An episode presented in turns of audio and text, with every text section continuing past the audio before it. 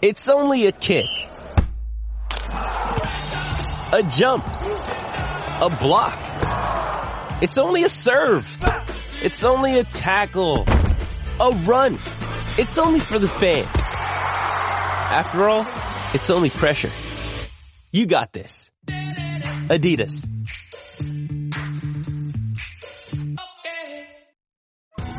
Survivor 46 is here, and so is On Fire, the only official Survivor podcast, and we have a twist this season. The winner of Survivor 45, Dee Valladares, will be joining us every week. We're going behind the scenes of the biggest moments, the how and the why things happen, and the strategy and analysis you can only get from someone like me, a Survivor winner. Listen to On Fire, the official Survivor podcast, wherever you get your podcast.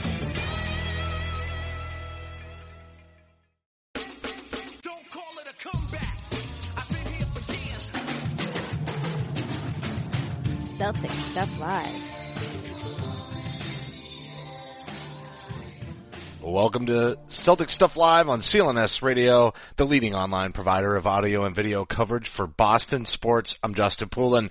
With me is John Duke, and, well, the Celtics laid an egg last night against the Phoenix Suns, and it was funny because what a nice comeback and lots of young players getting minutes. I'm not sure Jordan Mickey did anything to secure his future with the Celtics with some extended time on the floor. Definitely looked horrendous offensively in the post, but we'll get into all of that. They let it slip away. They definitely should not have let it slip away once they took over. It hit some free throws. It's a win. I had the week wrong, John. I said they'd go 2-2, but I completely picked the opposite games. Not a win against Atlanta, a loss, which I think you predicted. Then we look at the Cleveland game, and I said, all right, the Celtics are going to lose that one. And fabulous game, entertaining, nice win. They closed the gap. They had an opportunity to close it even further with that win again, with a win against Phoenix yesterday that they didn't get and should have. I also predicted a loss against the Lakers. I said first on the road. Look at what happened against Sacramento just a month or so ago on the last road trip, how it killed them. But they come out, and Jaylen Brown's probably finest performance in Celtics green, and they wind up knocking down the Lakers and your boy Brandon Ingram. I did see you on Twitter kind of defending Brandon a little bit when the Jaylen Brown versus Brandon Ingram battle came up. You had to know I had a little when I read that. Well, I wasn't really saying that in comparison as much as, you know, I think I was just trying to say, look, I mean, let's not give up on the guy yet. I mean, come on, he's playing for a dumpster fire of a franchise. Oh, wasn't that great just to say that? That just felt really good. But I mean, they really are. The Lakers right now, horrible, dude. The owners are suing each other. Defense. The Bucks family hates each other. Oh. They brought in that. I mean, it's terrible. And then forget about what's on the court. And, you know, poor Luke Walton is trying to figure it all out, but his team is trash, dude. And do you think he regrets taking the head coaching position and leaving Golden State? I mean, I know he did an excellent job at the beginning of last season coaching in Steve Kerr's stead. But maybe he would actually prefer to be an assistant coach still. Well, I wouldn't go that far, but I think there's certainly he's rethinking the whole profession right now. That's probably what I'd say. I mean, it's terrible. I feel so bad for the guy. You know, it's just, why do I want to do this? My guys aren't even, you know, they're not competing. Would you feel bad for him if he wasn't Bill Walton's son? I mean, just that little thread of a Celtics connection after playing with the Lakers. Otherwise, I don't even think you'd even feel bad for him. Not at all. No, you wouldn't. I'd be glad. It has everything to do with Bill Walton. I know it does. No question about it. Everyone loves Bill Walton. If you don't love Bill Walton, you hate basketball and you hate life. So that's hyperbole. If you talk about Bill Walton, it's got to go right to hyperbole. So yeah, no, that's totally the way it is. I mean, I would be absolutely willing to just kind of, who cares, you know, poor guy. But it's Bill Walton. You got to root for Bill. And you know, if you read, there was a great article that Baxter Holmes wrote in ESPN about how you know, Luke Walton grew up basically in Boston and in large part, and had a really formative year here when Bill was traded to the Celtics as part of that Cedric Maxwell deal. And it was really great just to see how he kind of got integrated, not only just with the team, but also particularly with Larry, and how Larry kind of took to the Walton boys and Luke in particular. So there's a little soft spot even for the Lakers head coach, but it is still the Lakers. And as I said, I mean, Ingram, I don't think his career is over because he hasn't had a great rookie year, but clearly Jaylen Brown has leaped ahead of him and really just about anybody else in his rookie class in terms of their ability to compete. That's what's so funny. I don't mean to jump on you, but it was only a month ago that we were talking about Joel Embiid and a little bit of a fight with the Twitterverse. I think John Corrales and I both agreeing that maybe somebody who's not truly first year out of college should be considered. And we already debated that. We won't rehash it. But the point is that I'm making is Embiid was a runaway favorite for Rookie of the Year. Now all of a sudden he goes down injured, and the conversation immediately shifts to whether or not Jaylen Brown could get the nod. And look at him in the starting role, and now here we see Avery Bradley out, now with a hammy, not with the Achilles, and supposedly unrelated. And I'm sure it's unrelated to a point. You know, there's always the toll that the body takes from not having been conditioned and then coming back and trying to get into game shape or compensating for an injury. Who knows? They might be completely unrelated. At the end of the day, Avery Bradley's inability to stay healthy is giving Jaylen Brown an opportunity to play 25-plus minutes a night, and that might be good enough to get him into the Rookie of the Year conversation, especially if he has some big performances. I know he had a nice one against LeBron earlier in the year, and then he had this good game against the Lakers. He missed some free throws against Phoenix last night. That's certainly going to hurt his case to some degree, but it wasn't like Isaiah didn't miss free throws too. You know what's funny? I didn't know this, but I was on a plane. I was able to get some pretty scratchy feed of the game in bits and pieces. But I will tell you, one of the things the Phoenix announcer said that I didn't realize, the Celtics lead the league in free throw percentage. I did not know that. That's pretty remarkable.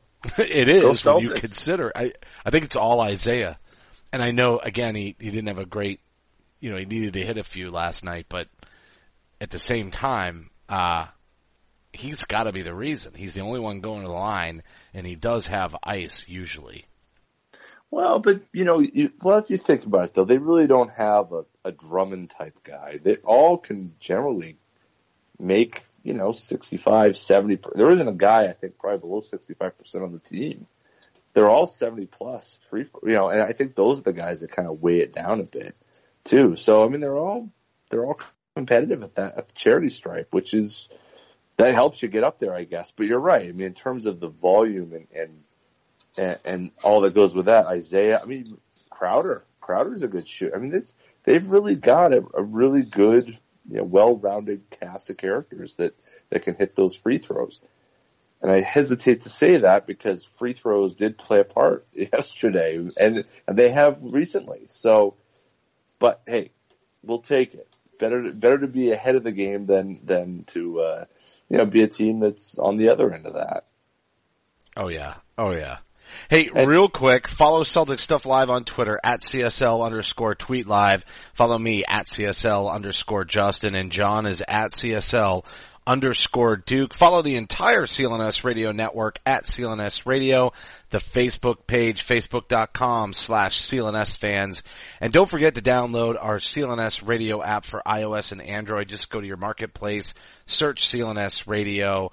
It'll pull right up. Download it. Lots of great shows. Actually, the Android app has been revamped a little bit. I love the new layout. CLNS Radio's YouTube channel with high-definition, full-length locker room interviews and the Garden Report with Jared Weiss can be found at youtube.com/CLNS Radio. This show is sponsored by Blue Apron and SeatGeek. We're going to get to that a little bit later, right around the midpoint of the show. But I will tell you, John, I'm really loving my Blue Apron meals. They showed up on Saturday. And my wife actually has the day off tomorrow, and not only am I going to get one Blue Apron meal, but I'm going to get two because she's cooking me lunch and dinner. So we're spoiling ourselves tomorrow. Outrageous. That's awesome. I tell you, not only this Blue Apron is a treat, it's fun. You know, you kind of look forward to it because you never really know what's coming.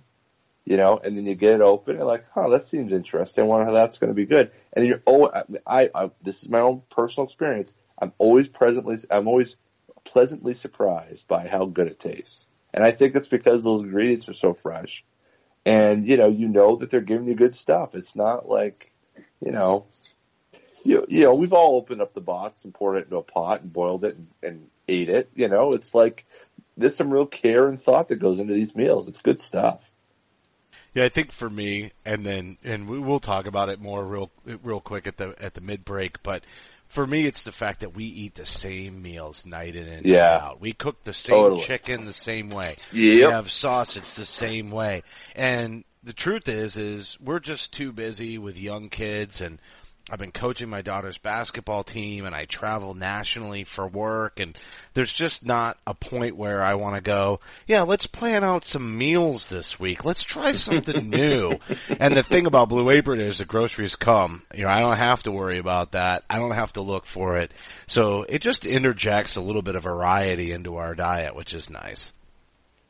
Absolutely. You know, and you're right. You don't have to plan for it. It's a surprise. It shows up at your door. And you know, the fact is, there's a little bit of work, but the payoff is always there, you know, and that's you never want to put a whole lot of time into something and not get a payoff.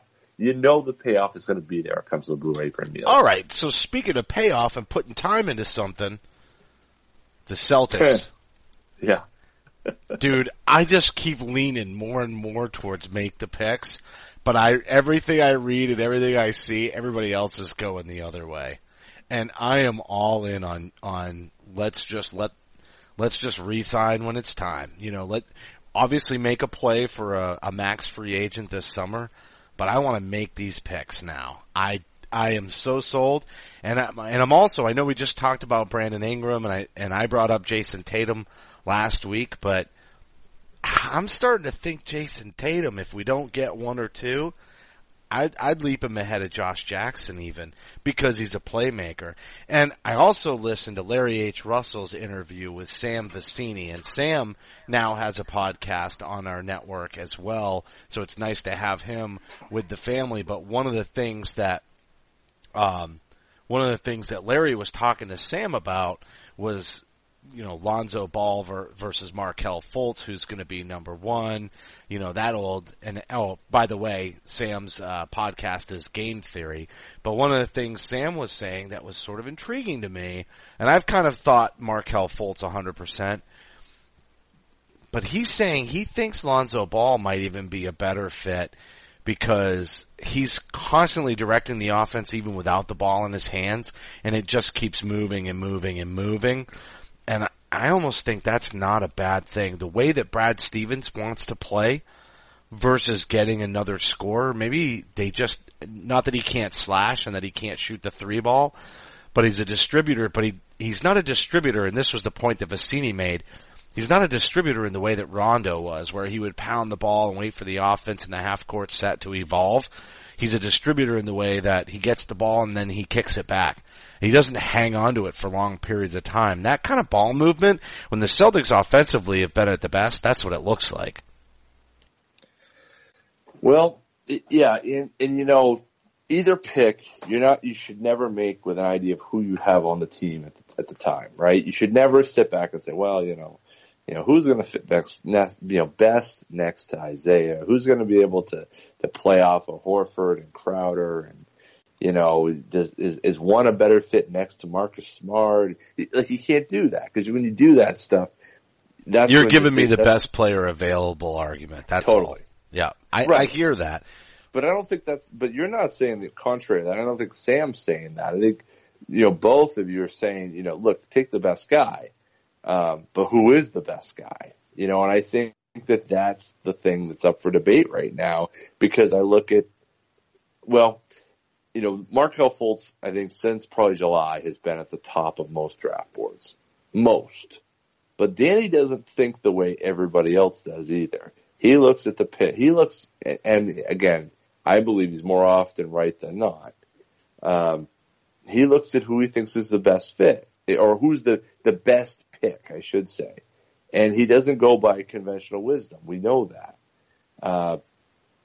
But I kind of took a kind of step up a little bit about Ball. In the last couple weeks, I'm starting to think, and I don't think it's because Fultz has been hurt, but I'm starting to think that the real NBA people are starting to watch Ball and say, he's got something. He's got that something. And I don't think they're saying Markelle Fultz isn't special, can't do the things that he can at the NBA level. But I think people look at Ball and they're taking a step up and saying, this guy could be something. And I think a guy like Paul Pierce said it on ESPN. I think that I'm not there yet on Ball, because I think that kind of ball movement works when you have talented players with you, and you plug Ball in here. There are talented players with him, but again, I have a hard time looking past a guy who can score and score everywhere on the floor, and move the ball, and has the size to defend. And I think there's some questions about Ball's dad and his involvement. There's questions. Yeah, the Lakers thing is frustrating to hear, right? Yeah. And very similar to the Paul George comments. It's almost like they came out at the same time, and it just makes you grind your teeth and look at Luke Walton, and man, the kid's got hope, and we're feeling bad for him. But at the end of the day, I think one of the things about Ball that is intriguing the most to me is that, first off, he's 6'6". So here we are, we have a team, it's completely undersized in the backcourt. But you could literally draft Ball, and 3 or 4 years from now, you would have Ball and Smart and Brown at the 1, 2, 3.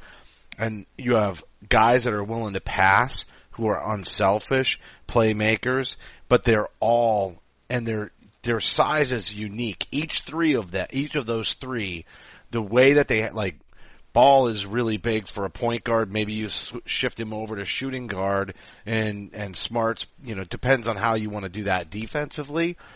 But you got a lot of guys who are willing to move the ball with different traits and different assets. And again, if you're not going to move the pick, I don't know. And I'm with you on Fultz, but I was pretty much down on Ball, and I'm coming around. The other thing that Sam said on the Celtics Beat podcast was the fact that Ball has that killer instinct, that they're noticing the media and the people that are around the team are just noticing that he's got that tenacity on defense and that drive and that will to succeed. And that's one of the things that drew me to Brown, even though he comes off as sort of intellectual and docile. When you see him on the court, the analysis was that he was aggressive to a fault. Well, that's what I like. Look at Marcus Smart. Look at Jaylen Brown. Aggressive to a fault, once you have some spacing in the NBA, is not a bad thing. So the thing about Ball is he's unselfish, but maybe he is aggressive to a fault on defense. That killer instinct, it can't be taught. It's 100% a factor in the NBA. It's a big factor. The desire, the drive, the self-motivation, the intrinsic ability to motivate, all of those things are really key when you're talking about players translating to the NBA game. And you look no further than Isaiah Thomas, and then even last night, Tyler Ulis, right? Undersized guys with the drive to win. Well, and let's look at Danny Ainge's history, right? I mean, that's the type of guy he likes to take, Maybe he has because that's who he shortcomings was. In other areas, but that's who he wants. He wants guys that want it more. And Brad Stevens, that's who he recruited. He wanted guys who are competitors first, players second. And I don't know enough of Lonzo Ball, personally in and around the team, but Sam saying that and Paul Pierce saying that, I think you start to say, okay, maybe there is something more here than what we're seeing. And it's the ability of him to translate that at the pro level. those guys understand it's not just what you see on the court. We see, you know, as fans who watch college basketball or watch the tournament, I mean, at most you see 30 games a year, 35 games that these guys play. That's just a small piece, you know, in one system playing against who knows who. It's those things where, you know, guys like Paul Pierce or whoever who are looking from afar and saying, there's something here, or know guys within the program, or know the LA scene enough to say, no, this guy's, there's something more to this guy. And that's why I'm, you know, like you're saying, I'm starting to kind of look around and say, there might be more to this here than we realize. And I would not be at all surprised to see Ball as the number one guy on more and more draft boards as we enter, getting closer and closer to June. You know, it's really too bad. So many of the top prospects, like Harry Giles is another one, in this draft wound up starting out with injuries, Tatum being another one. Yep. And I think that if you pick top five in this draft, you're in pretty good shape.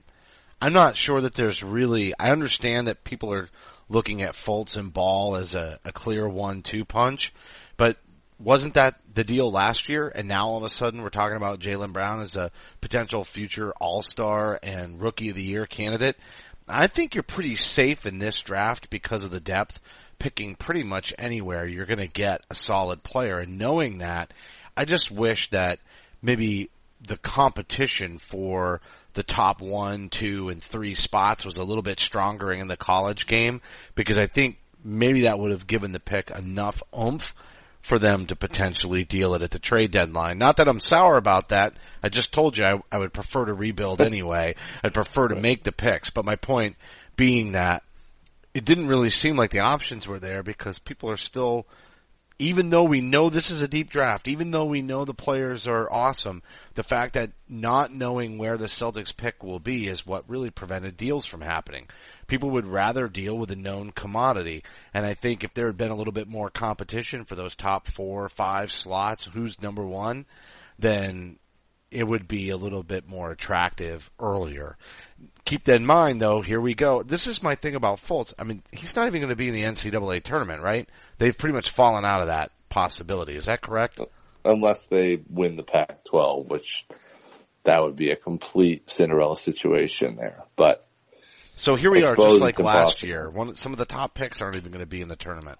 This is frustrating because that whole one-and-done thing was supposed to bring players back into the tournament, you know, and that's when I mean, we are going to see some. Obviously, Tatum's going to play. Obviously, Ball's going to play. Giles, as long as he's healthy, still at that point, will play. But I think we're going to miss. I mean, we're missing the consensus number one overall pick in the tournament. That's rough. I think that as good as he is, that still does present some unknowns. Just the level of talent that he's playing throughout the year, that has to make it difficult to make an assessment. I think so. But you know, we always say that, and then Jaylen Brown is a good example of that. Like, we got a whole season's worth of him, and he only got out in the first round, and we figured it out pretty quickly that, you know, that there was something there. But he went to Cal, like, keep in mind, he went to Cal because he was kind of, you know, following his intellectual, you know, that he wanted to go to a good school, and so I'm not sure why Fultz chose UW. Have you read anything? Well, no. I mean, he was highly recruited out of DeMatha. I mean, he was. Oh, that's right. They knew him early in the process. I did read that article. That's right. I mean, he was loyal, so that's good. But I don't think that's. I don't think that was a deterrent. I mean, I don't think that has much to do with where he is now as much as to say that Fultz, I think that Fultz he put himself in a situation where I think they also thought Marquese Chriss wasn't going to be leaving. And so, you know, because remember, these guys are making a decision not at this point a year ago. They're making a decision sometimes months before that. And Chriss, you know, if he and Chriss were there right now, that would be a hell of a team, you know. Unfortunately, there's just not a lot there. you know, in Washington, and Romar hasn't really gotten a lot more out of him. So it's a lot more. Well, I want to say it's like the Ben Simmons situation, but there are certainly some parallels there that you can draw. Speaking of Chris, he looked pretty good last night. He did. And I think there's a lot of people, as he kind of came into the league, people are like, whoa, okay, this guy's got something. And that's why you don't draw conclusions about a draft, 75% through a season, you do it, years into it. Right. And so, right now Jaylen's ahead. 2014 draft, everyone was saying, there's nobody good out of it. Embiid has played 25 good games. Now, that's all he's played, but he's played 25 good games. Kudos to him. You know who leads the 2014 draft class in win shares? Marcus Smart. Yeah, I knew where you're going with that. You know what I mean? Like the sixth pick, and Keith Smith did a 3-part series for Celtics blog this week. Some of you probably read, and I think it was part 2 where he talks about the impact of the number 1 pick. And what is the value of having the number 1 pick or a top 3 pick? And it was like all but a handful of years. Only one, maybe two, only one, I think, of the top 3 picks actually ended up making an all-star team. So that's why it's really about good drafting as much as anything else. It's not about do you get the top pick, do you get the one player who can play. It's can you scout? Can you find, if it's not the number 1 player, can you find your guy? And there's opportunities there to find your guy. Tatum could be the best player in this draft.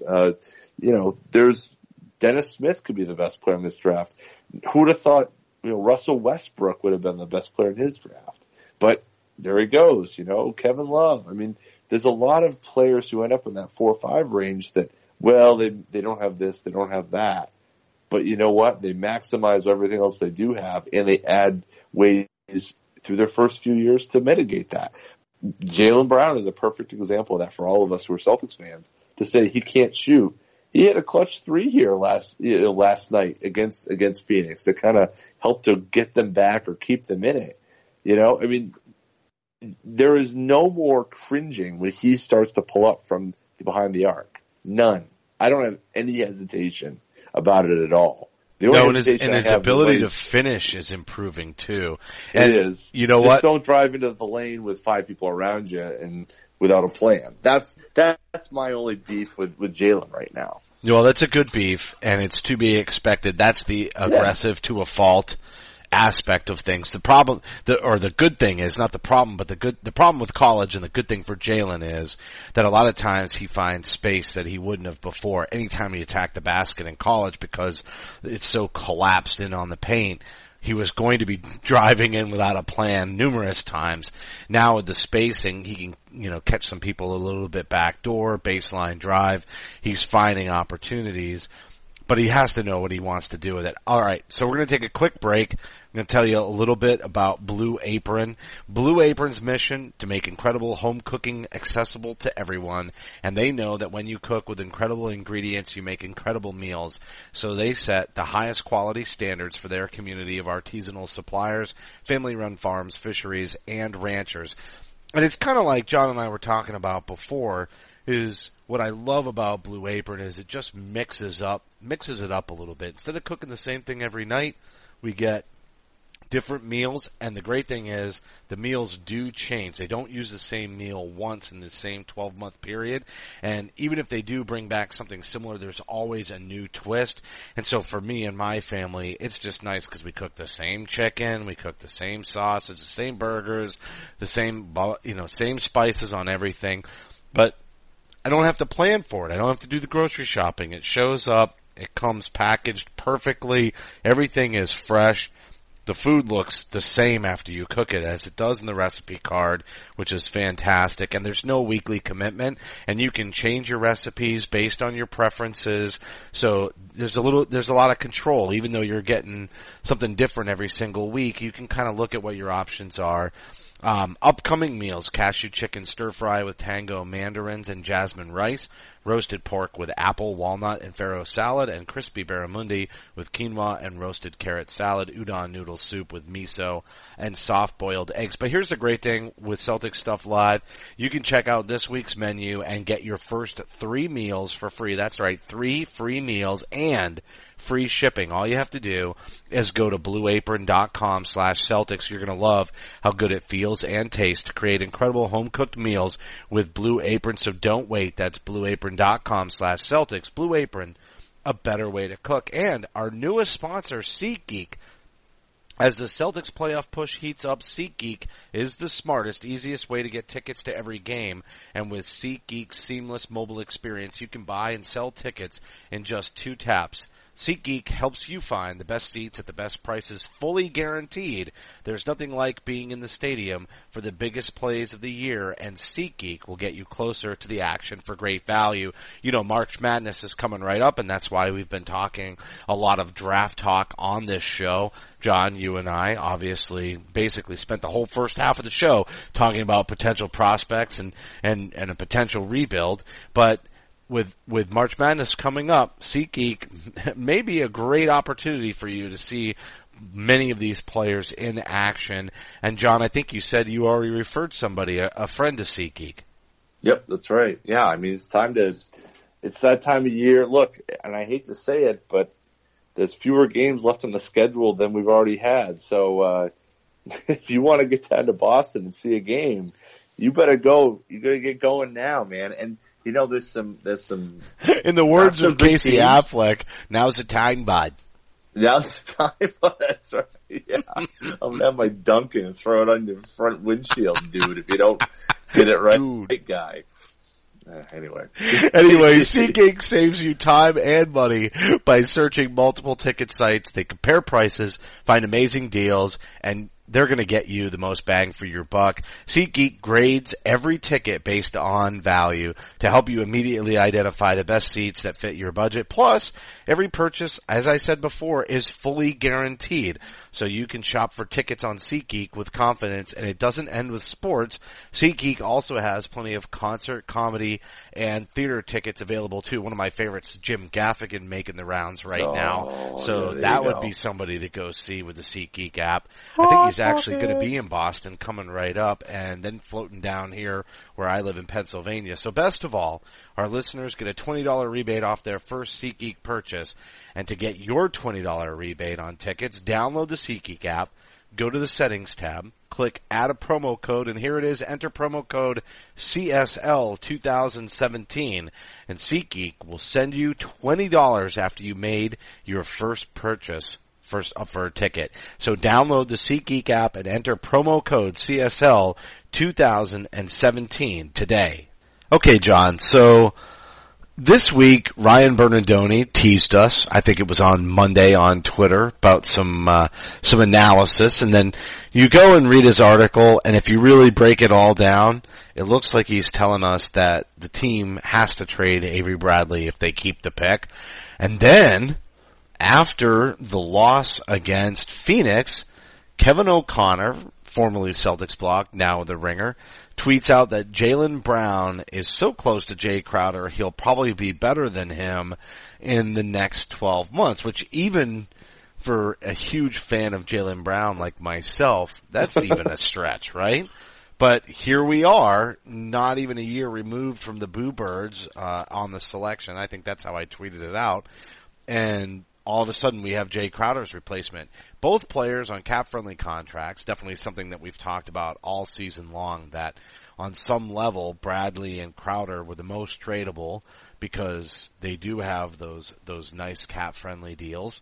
And at the same time, they're both young and they're solid defenders. You've got the 3-and-D player in Jay Crowder, which I think any team would want, and you also have Avery Bradley, who on the ball is the best defender in the entire NBA.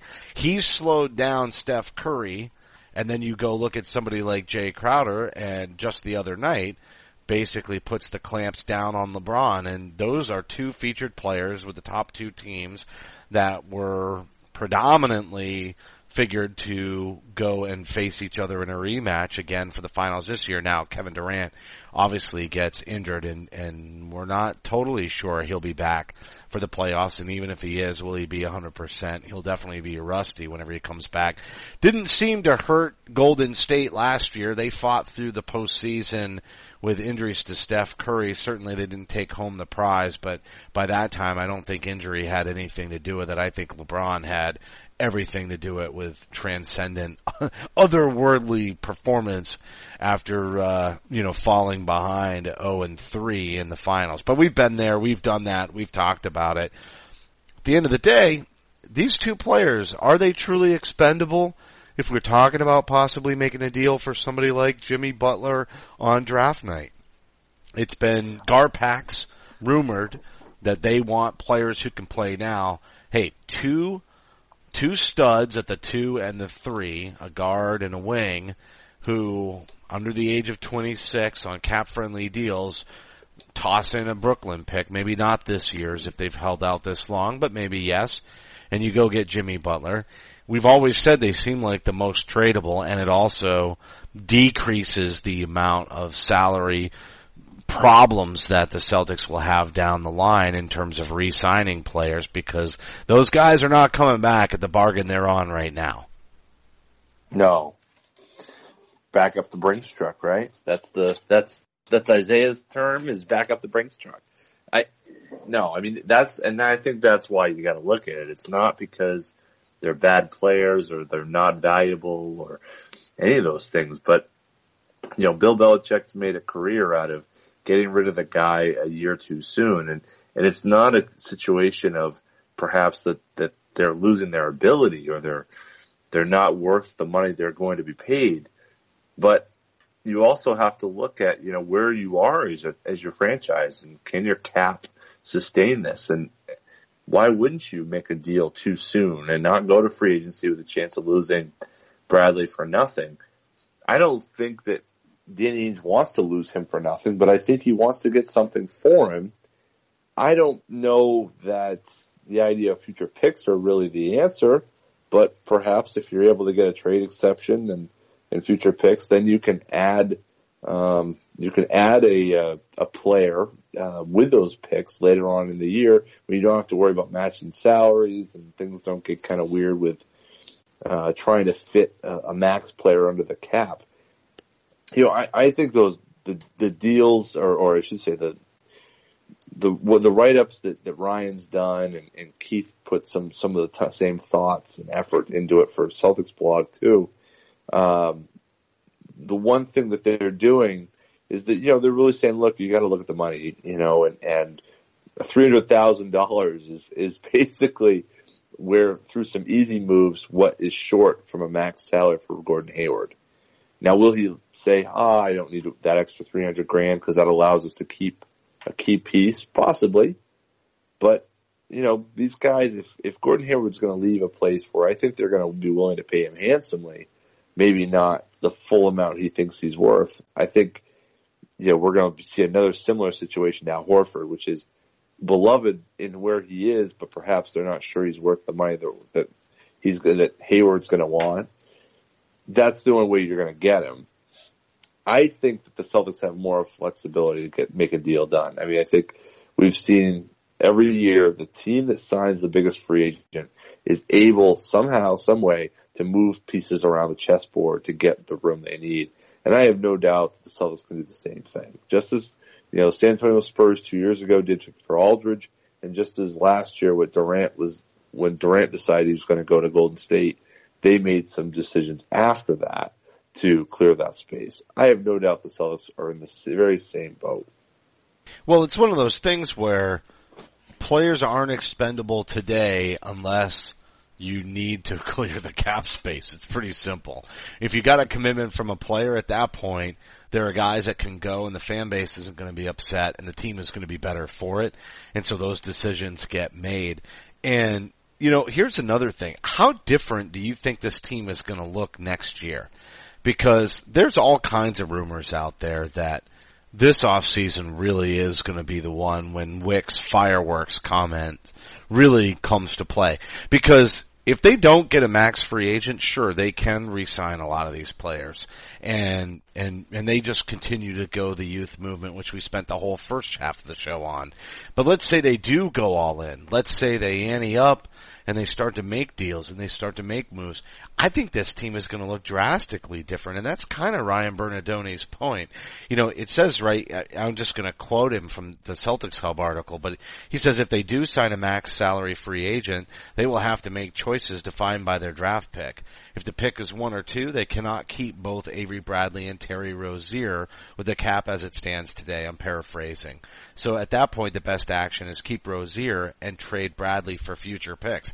See, that's bizarre, right? Because now we're not even talking about really getting a whole lot in return. I'm imagining there's some sort of expiring contract and then a bunch of picks. And imagine Danny trading players and then just continuing to add to his cache of picks.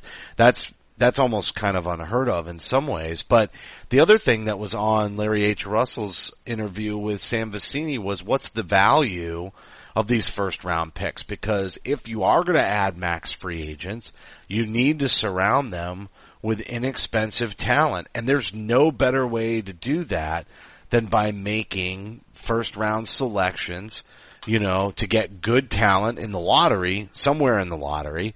Typically you'd prefer to be, you know, top 5 or 6 anyway, worst case scenario. But you can grab players like Marcus Smart, et cetera, on good deals. There is no cheaper deal than the rookie contract. It doesn't get better than that. So I kind of like what Ryan is alluding to, and I'm going to tie it into Sam Vecini's comments on Celtics Beat, just because one of the things they were talking about was how do you place a win share value? And I'm not sure they use the term win share, but that's what Sam was getting at. You know, what is the win share value of a first round pick or the number 1 overall pick and the second round pick?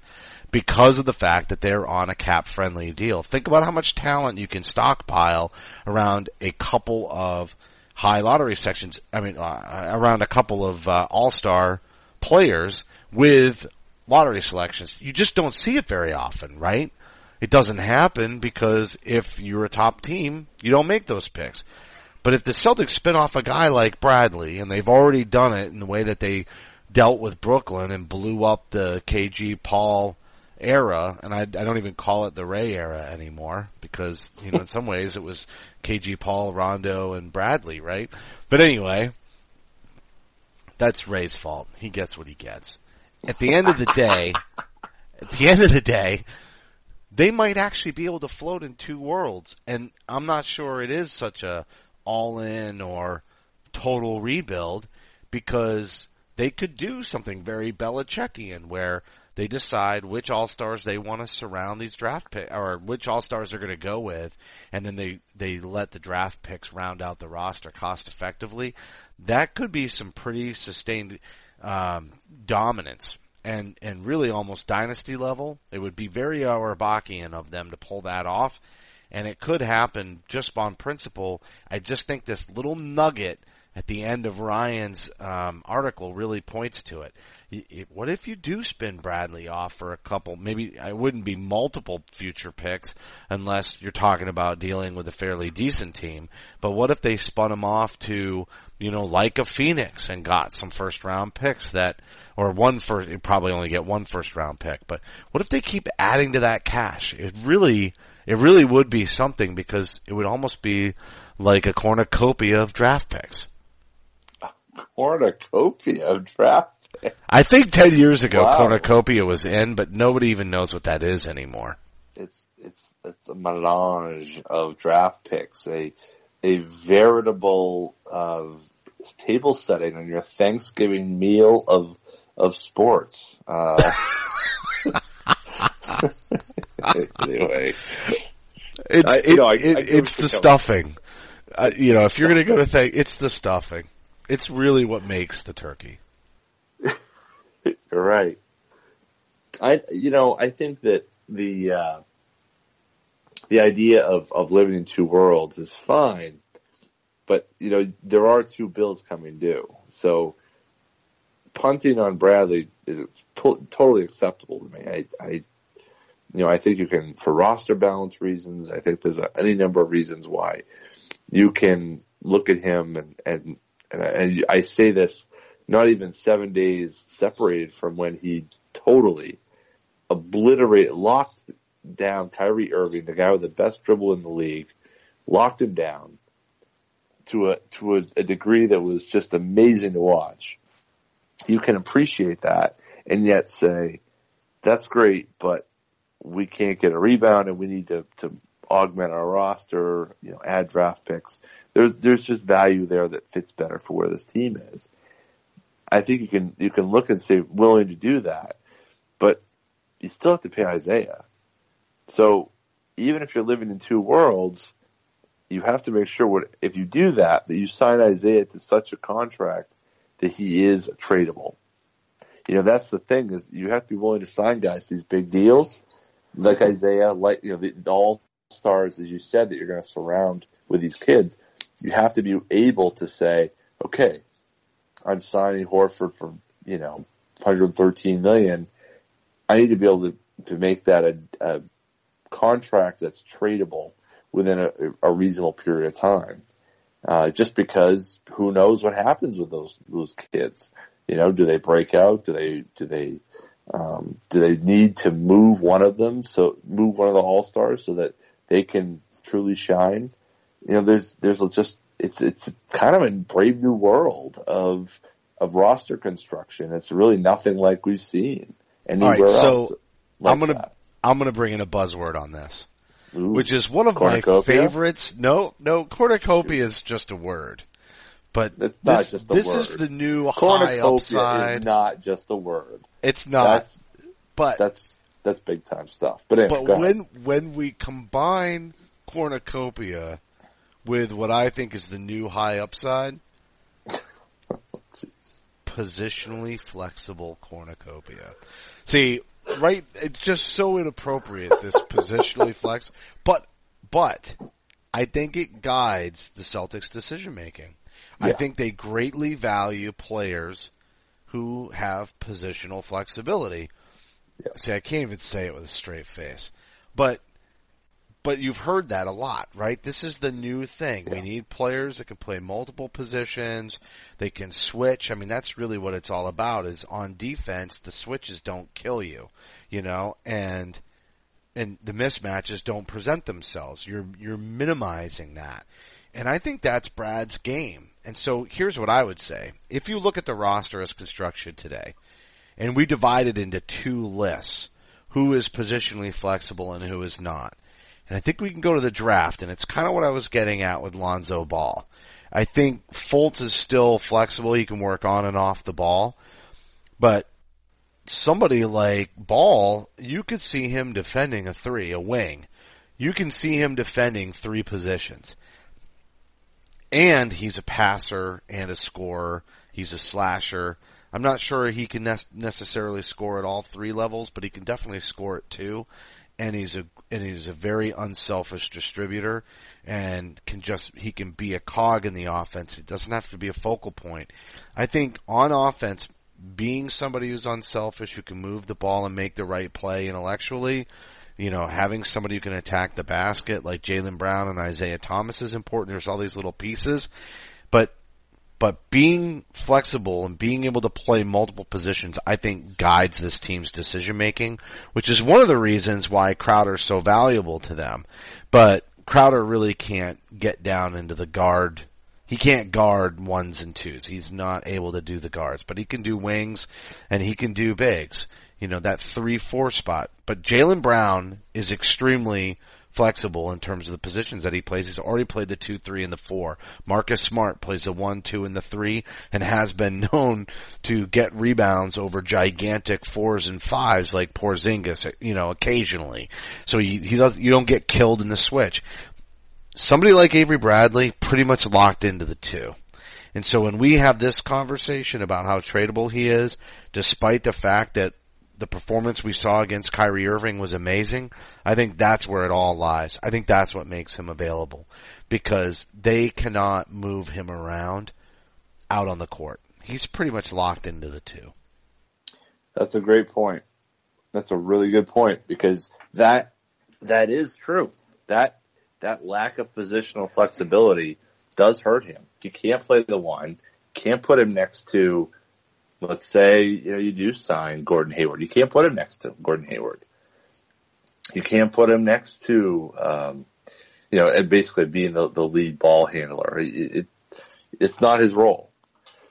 So you are limited there. And Fultz has a wingspan of almost 6'10", despite being 6'4", 6'5". Ball has a wingspan of 6'7", and being 6'4", 6'5". So both guys can not only guard ones, twos, maybe some threes eventually, particularly Fultz with his wingspan. That's quite impressive.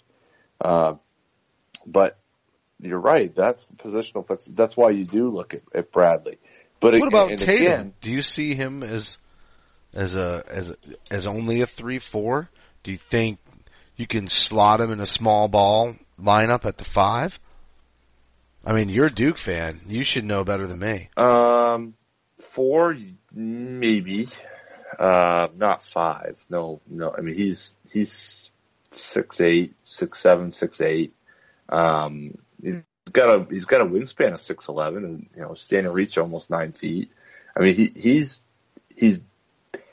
big, but he's not. He's big in terms of he's long, I should say. He plays long.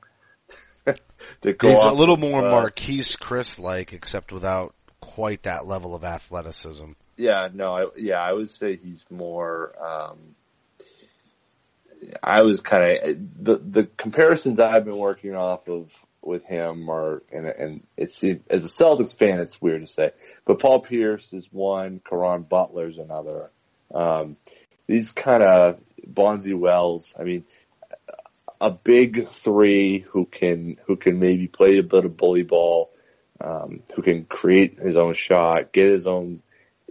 He's starting to kind of branch out his shot, add some.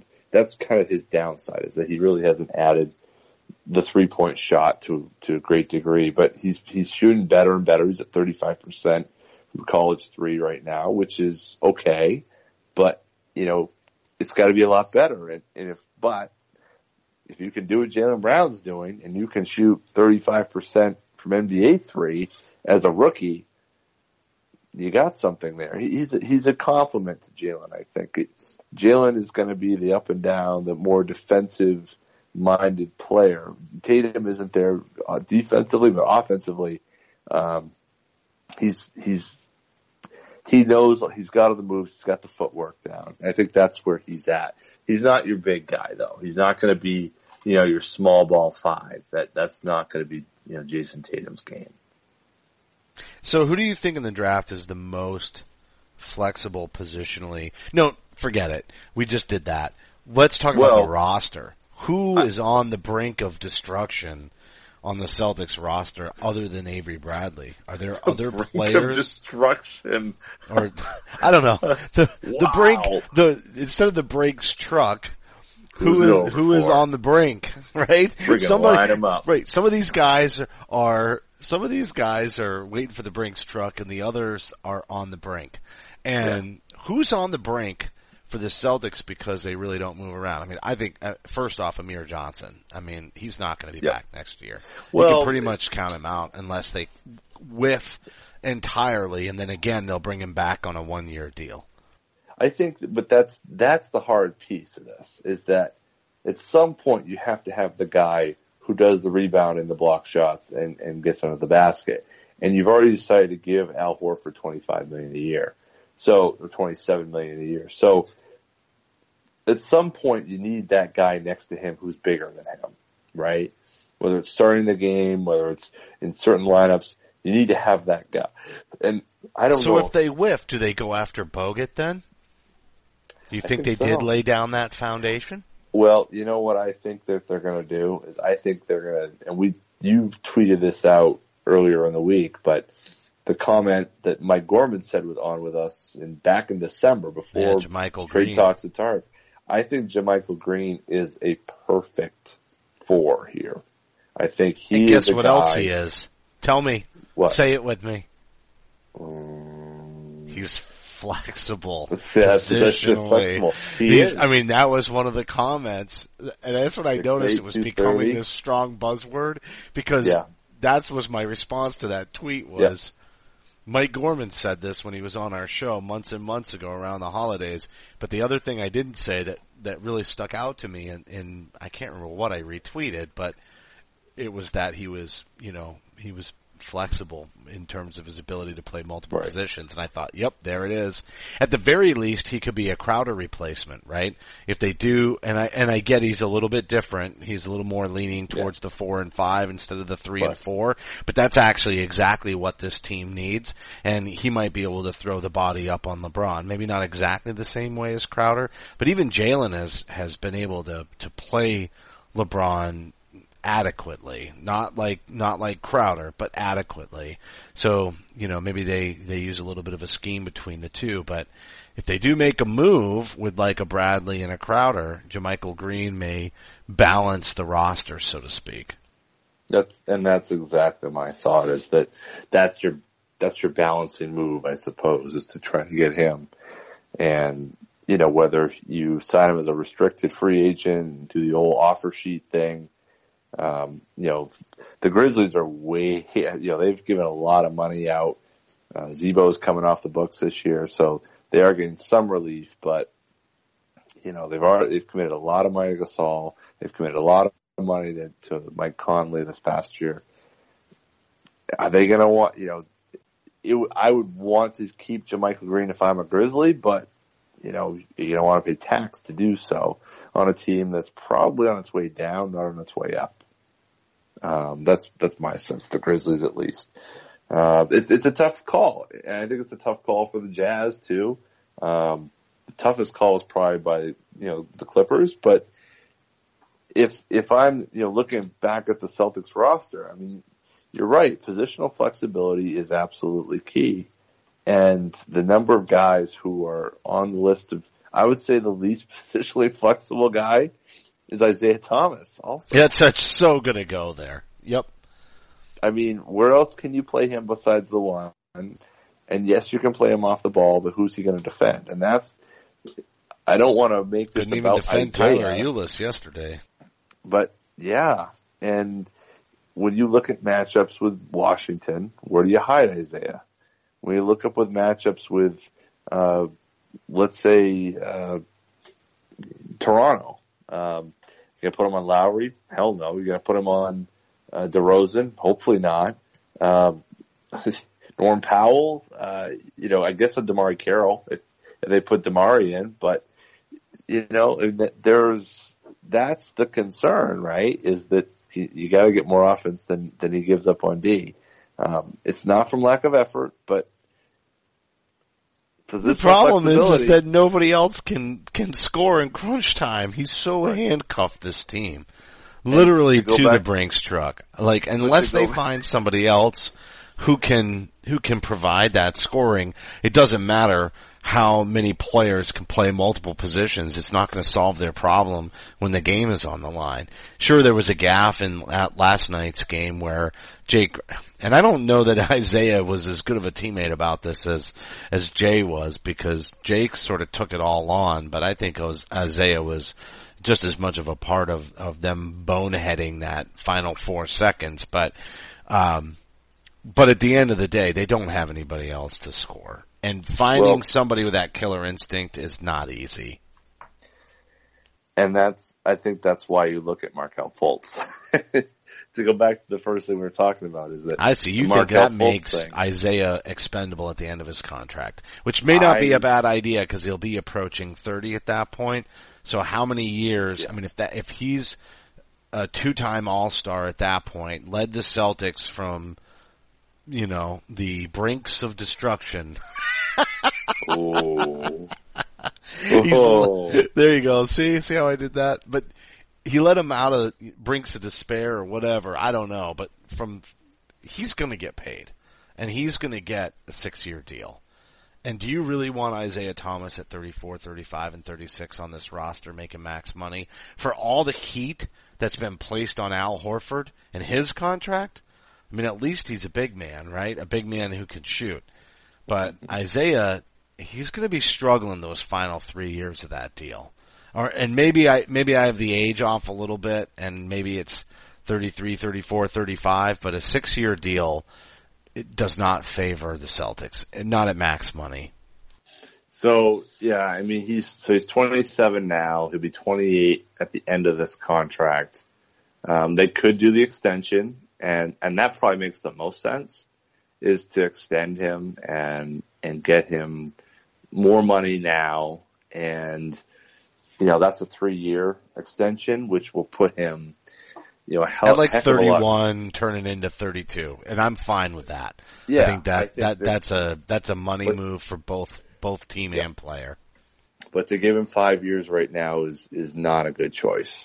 But, you know, so let's say you take Fultz or Ball and you put him next to Isaiah, and by the time their rookie deal is up, then you can pay him.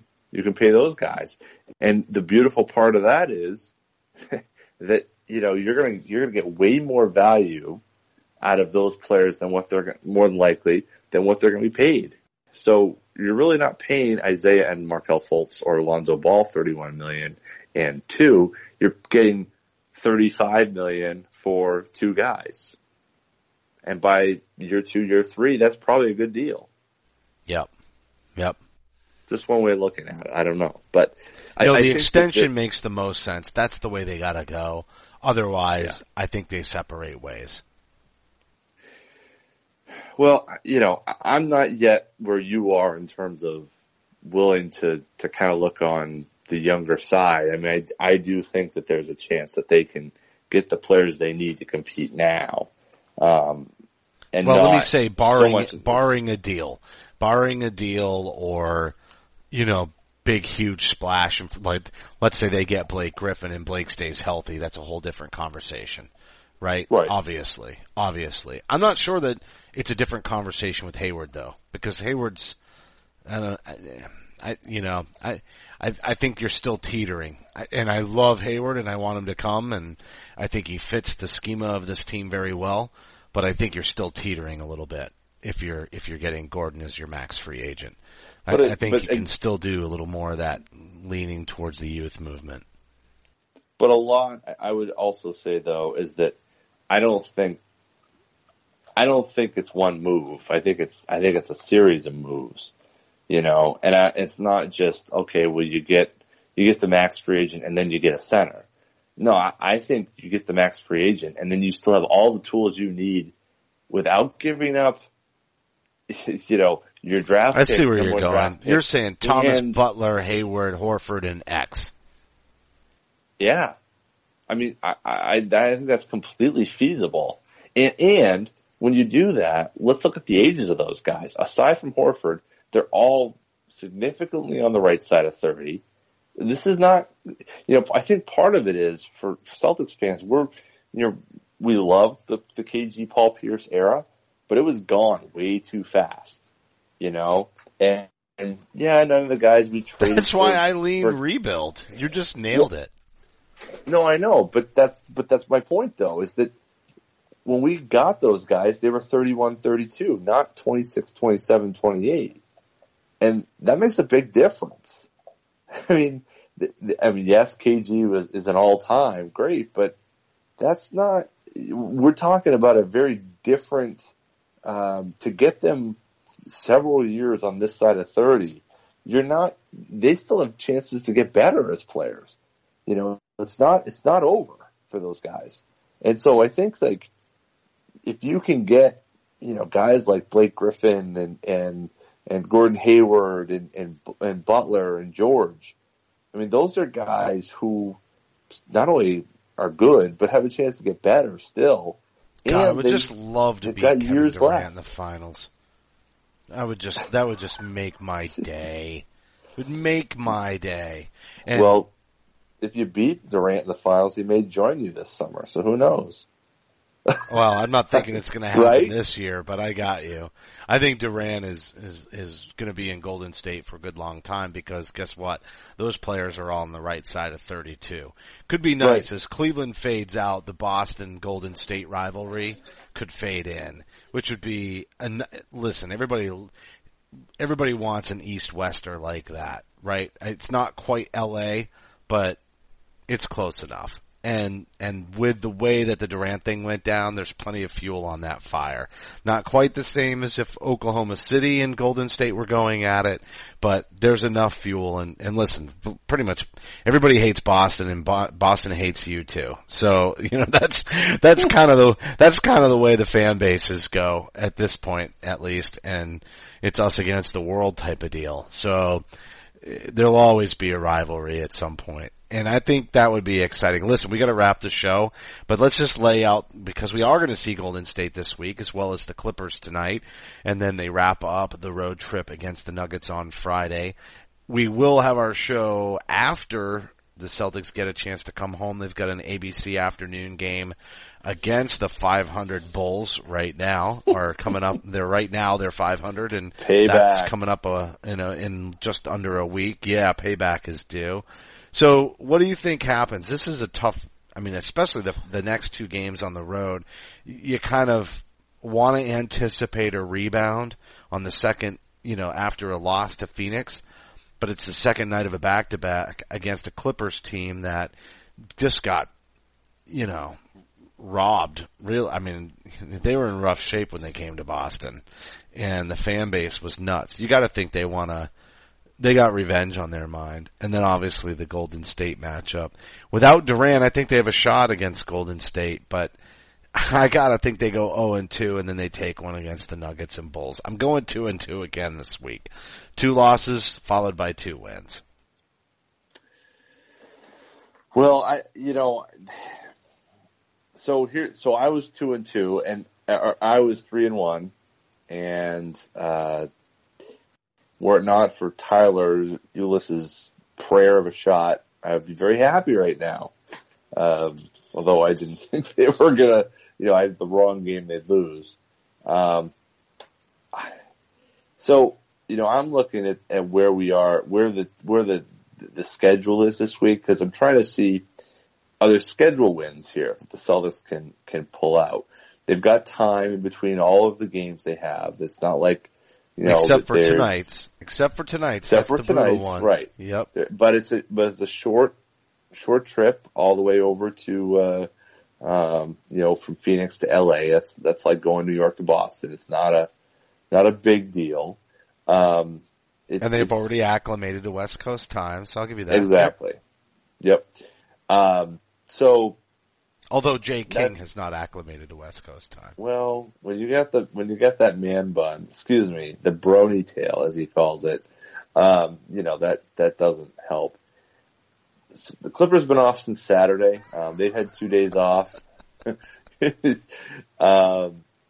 think they lose the Clippers. I think that they beat the Bulls on Sunday, even though it's the first game after a long road trip. I think they beat the Nuggets, sitting down. I think they beat the Warriors. Ah, there it is. It's doable, though, with Durant out. It's definitely doable, and Draymond Green can't shut his pie hole.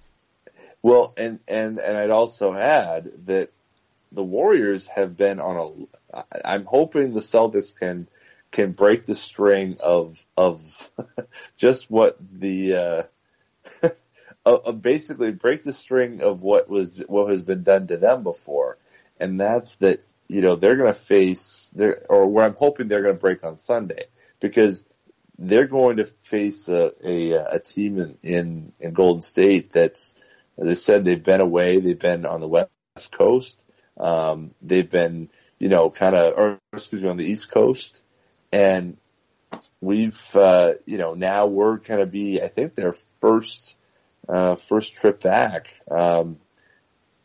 first game back at home is going to be right back there in Golden State. So, though I'm saying the Celtics are going to win their first game back after a long road trip and beating the Bulls, I think there's some payback on the minds of the Celtics, just as there is on the Clippers' minds for tonight's game.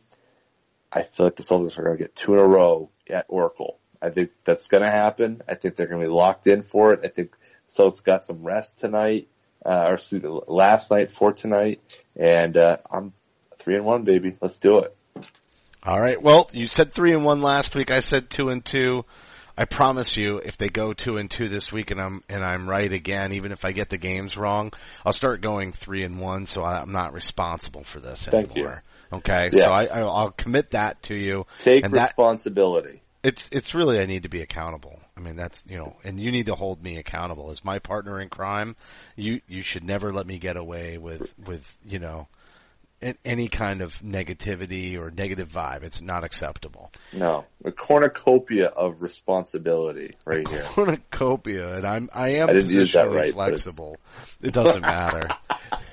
This broadcast will be available on demand on the CLNS Radio mobile app as well as CLNSradio.com. Don't forget to follow us on Twitter at CSL_Justin and at CSL_Duke. Thank you for tuning in, and you can support the show by subscribing to Celtic Stuff Live on iTunes and Stitcher. Give us a rating and a review. We want your feedback. And a reminder, today's show brought to you by SeatGeek and Blue Apron. They have a great deal for all of you listeners, but most importantly, you would be supporting our show and the entire CLNS Radio Network. Thank you to the loyal audience who makes it all worthwhile, and for staff writer Samuel Elias, executive producer Larry H. Russell, the founder of CLNS Radio, Nick Gelso, and my co-host John Duke. I'm Justin Poulin. Thank you for listening to this week's edition of Celtic Stuff Live.